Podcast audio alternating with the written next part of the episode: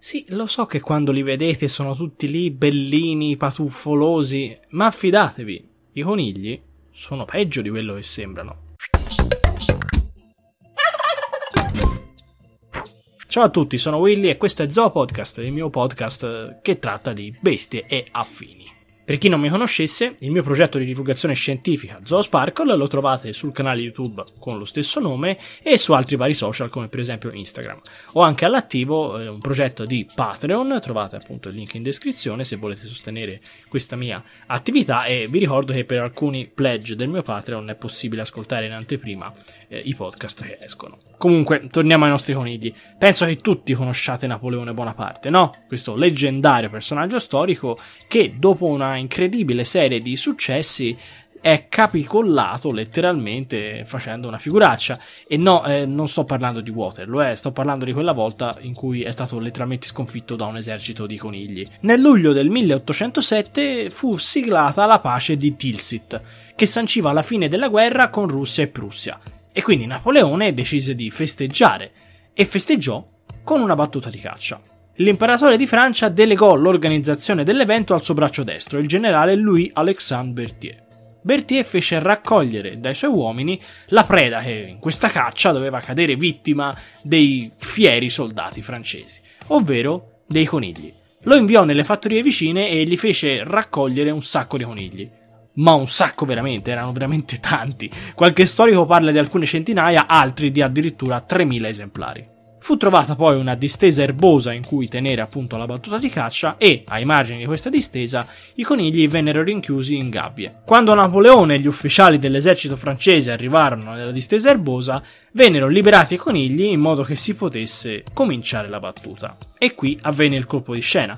I conigli non solo non scapparono terrorizzati, come effettivamente si aspettavano i cacciatori, bensì gli corsero incontro, insomma iniziarono a caricare Napoleone. Un tappeto mobile di centinaia di conigli si diresse a tutta forza contro quello che al tempo era l'uomo più potente del mondo. All'inizio il condottiero e i suoi ufficiali rimasero molto divertiti dalla faccenda, ma ben presto le cose degenerarono. I conigli, infatti, quando arrivarono a tiro, cominciarono a mordere Napoleone e i suoi uomini alle caviglie, addirittura arrampicandosi sui suoi pantaloni fino a finire sulle spalle e poi sulla testa. Napoleone cercò di scacciarli col frustino, ma i conigli erano davvero troppi e non volevano mollare la presa. Dopo essersi scrollato di dosso i conigli più tenaci, fece anche fuoco col fucile, ma questo non bastò di certo a fermare l'orda di Lagomorfi. I conigli avanzavano inesorabili e niente li poteva fermare, a tal punto che Napoleone fu costretto assieme ai suoi uomini a scappare in direzione della sua carrozza. Ma non era mica finita qui, eh? Il gruppo enorme di conigli, ben organizzato a quanto pare ed esperto di tattiche di guerriglia e accerchiamento, si divise in due gruppi, riuscendo così ad accerchiare il mezzo per impedirne la fuga e riuscendo persino, in certi casi, a salire a bordo. Alla fine la carrozza di Napoleone riuscì ad allontanarsi, segnando così la più ingloriosa e inaspettata delle sue sconfitte. La colpa in questo caso fu del generale Berthier. Pur essendo un grande stratega militare, il generale aveva preso con leggerezza il suo compito, non facendo portare sul campo un gruppo di animali selvatici, che sarebbero quindi state prede perfette per una battuta di caccia. Invece Berthier pensò che puntando ai grandi numeri tutta la faccenda si sarebbe rivelata ben più divertente, e così fece raccogliere degli animali domestici, dimenticando che questi erano del tutto avvezzi alla compagnia umana e quindi non c'era alcuna ragione per cui dovessero scappare. Chiaramente questi conigli quindi non avevano paura dell'uomo, ma allora cosa li convinse a caricare in massa Napoleone e i suoi uomini? Beh, molto probabilmente erano semplicemente affamati e si aspettavano che Napoleone e i suoi generali gli dessero da mangiare. Insomma, alla fine non solo erano abituati alla presenza umana, ma essendo domestici la associavano anche al cibo. I conigli non sono veramente degli animali da prendere sotto gamba.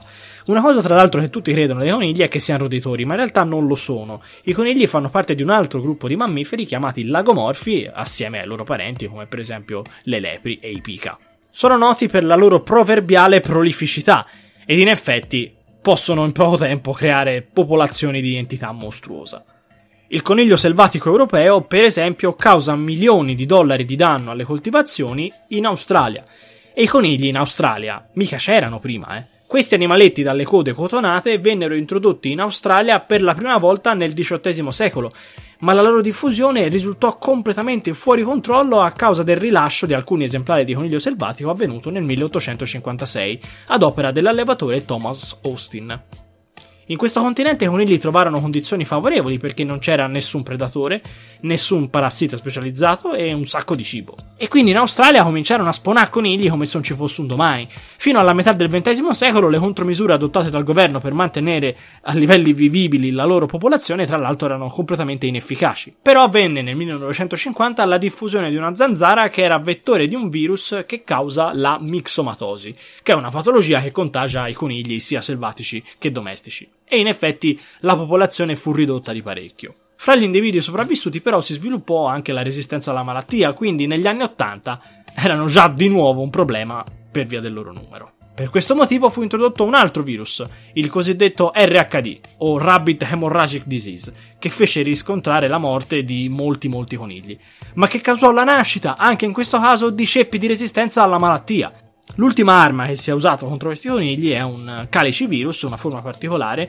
che fu introdotta nel 2000 e che effettivamente ha aiutato a ridurre la popolazione. Gli effetti dei conigli sull'ecologia australiana è stato devastante, infatti si pensa che i conigli siano la maggior causa di perdita di specie vegetali nel continente. I conigli spesso uccidono giovani alberi nei frutteti e nelle foreste, decorticando nella base, infatti. E sono tra l'altro responsabili di un serio fenomeno di erosione del suolo proprio a causa della loro abitudine di cibarsi delle piante appena nate. Nel primo dicembre 2018 è stato anche pubblicato uno studio su BioOne Complete riguardo delle bizzarre abitudini della Lepus americanus, ovvero la cosiddetta lepre scarpa da neve. In pratica in Yukon, Canada, è stato osservato per la prima volta il comportamento da saprofago di questa lepre.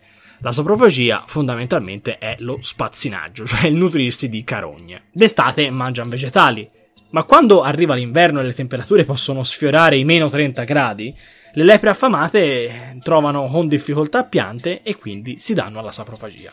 E mangiano carcasse di varie specie di uccelli e di altri animali, tra cui, e qui veramente c'è l'ironia perversa della natura, anche le carcasse di linci canadesi. Perché ironia? Perché effettivamente la lince canadese è uno dei tipici predatori di questo animale e quindi insomma se trovano una lince morta queste lepri se la mangiano. Michael Pierce, ecologo appunto uno degli autori dello studio che fa parte dell'University of Alberta, ha definito scioccante vederlo per la prima volta perché lui non aveva idea che si nutrissero anche di carcasse. E tra l'altro la cosa bella è che sono pure cannibali, cioè possono anche nutrirsi di carcasse di altre lepri scarpa da neve. Pierce ha fatto la scoperta per caso dopo aver installato delle fototrappole vicino a delle carcasse di lepre nei pressi del monte St. Elias, sul confine con l'Alaska. Si aspettava di vedere arrivare dei predatori attratti dalla carogna, ma due anni e mezzo di riprese hanno rivelato che a mangiare 20 delle 161 carcasse sono state proprio le lepri. Non sempre è così immediato e netto distinguere gli animali erbivori dagli animali carnivori, perché di fatto queste lepri sarebbero erbivore, però eh, qui la carne la mangia regolarmente. Di lepri carnivore ne avevamo già sentito parlare fin dal 1921, ma si trattava di aneddoti più che altro. Questa è la prima volta che il comportamento carnivoro viene ripreso in video. Altri scienziati nel 2010 c'erano quasi riusciti. Mentre studiava le popolazioni di mammiferi nella provincia dell'Ontario, il biologo Kevin Cousil ha lasciato delle scatolette di sardine parzialmente aperte in giro per la foresta e al posto di lupi e martore nelle sue fototrappole c'erano immortalate le lepri. Queste osservazioni non erano state pubblicate su una rivista scientifica e addirittura Cousil aggiunge che una volta ha visto una lepre china su una carcassa e pensò che stesse solo sgranocchiando le ossa. Effettivamente, per esempio, molte ossa e palchi, per esempio, di cervi si trovano con segni di morsi di vari roditori o lagomorfi perché appunto è utile assumere un po' di calcio da questa risorsa. Però forse anche in quel caso si chiede Cousil, non è che stava mangiando la carne e non sgranocchiando le ossa? Tra l'altro una delle scoperte più recenti è che le lepri mangiano le piume delle carcasse di un uccello chiamato tetraone delle peccete. Non sappiamo come il loro stomaco possa essere in grado di digerirle, ma potrebbero effettivamente forse essere una fonte di fibre. L'ingestione intenzionale di piume, fatte in gran parte di cheratina, cioè il materiale di cui sono fatti i nostri peli, capelli e unghie, e sono anche poco ricche di proteine, è molto rara tra i mammiferi. Si è scoperto anche che le lepri difendono le carcasse dalle altre lepri.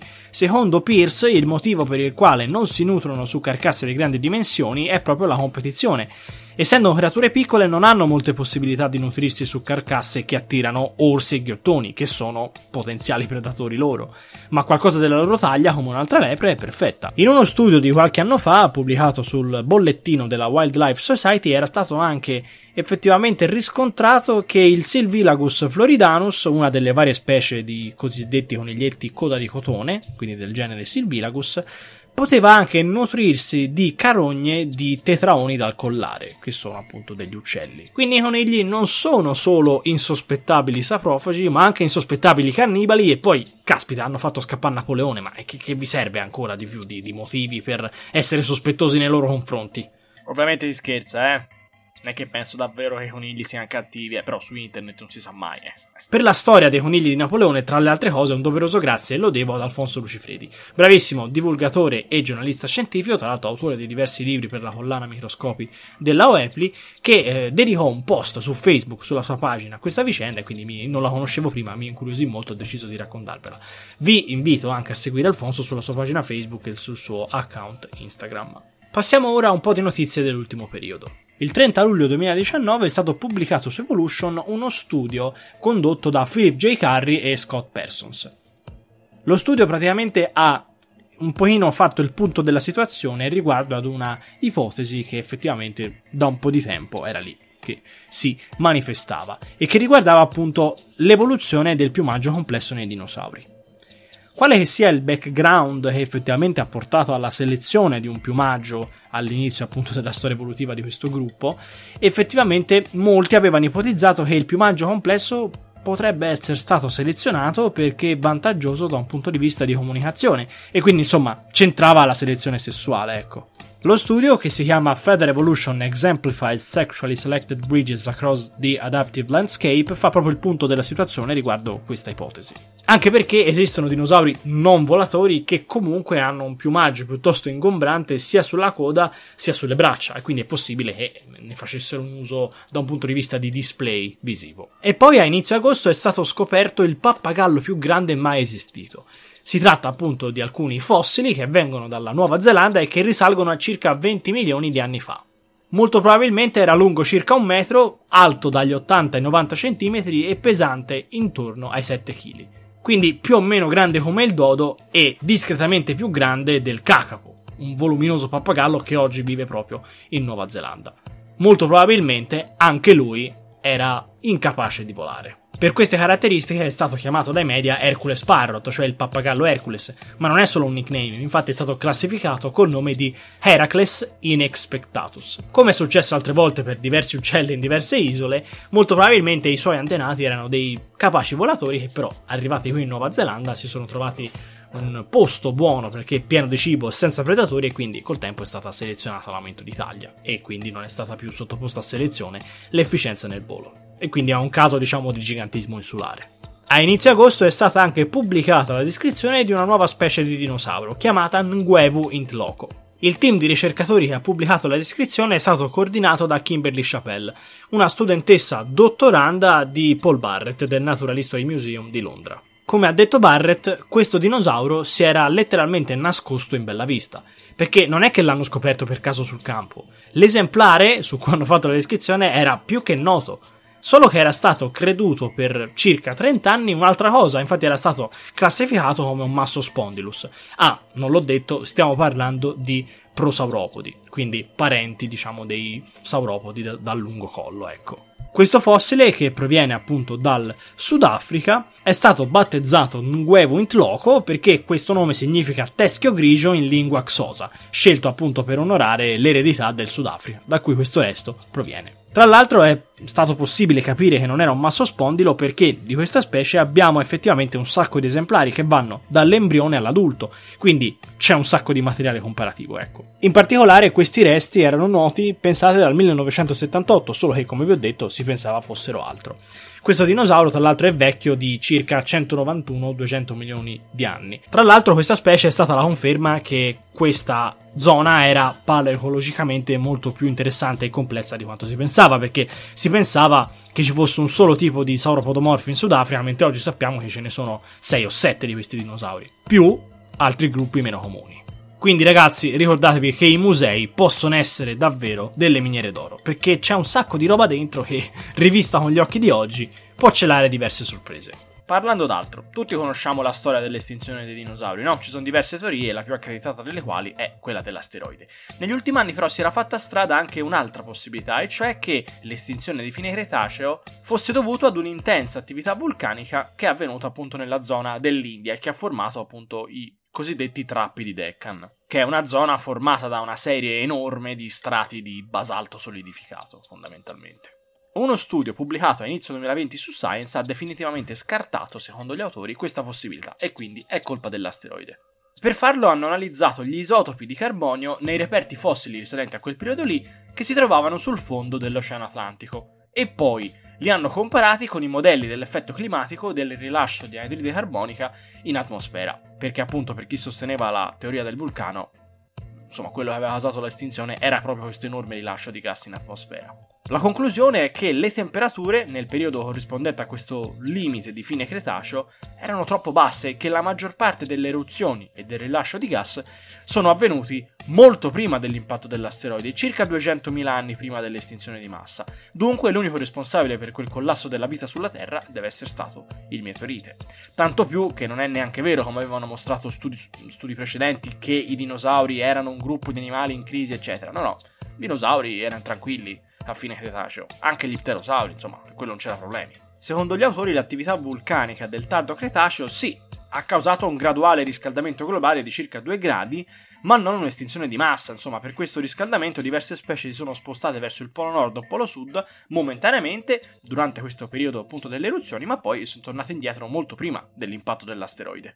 Siamo arrivati alla fine di questa seconda puntata. Spero vivamente abbiate apprezzato tutto quanto. E se volete far parte di questa avventura, trovate i link di Patreon e della wishlist per poter sostenere appunto il mio progetto di divulgazione sui social. Nel gennaio 2020 è stato anche pubblicato su Giga Science uno studio guidato dall'Università di Copenaghen che è riuscito a pubblicare l'intero genoma del calamaro gigante Architeutis dux. La cosa è abbastanza importante perché comunque non è un animale con cui abbiamo a che fare spesso e volentieri e in cui ci imbattiamo così di frequente, quindi sarà uno strumento utile per studiarlo. Si è visto che è un genoma molto grande, con circa 2,7 miliardi di coppie di basi, grande circa quindi il 90% di quello umano. Si sono anche fatti i paragoni con i genomi mappati di altri quattro cefalopodi, eh, che sono l'Octopus bimaculoides, eh, l'Octopus vulgaris, l'Octopus minor e l'Euprimna scolopes.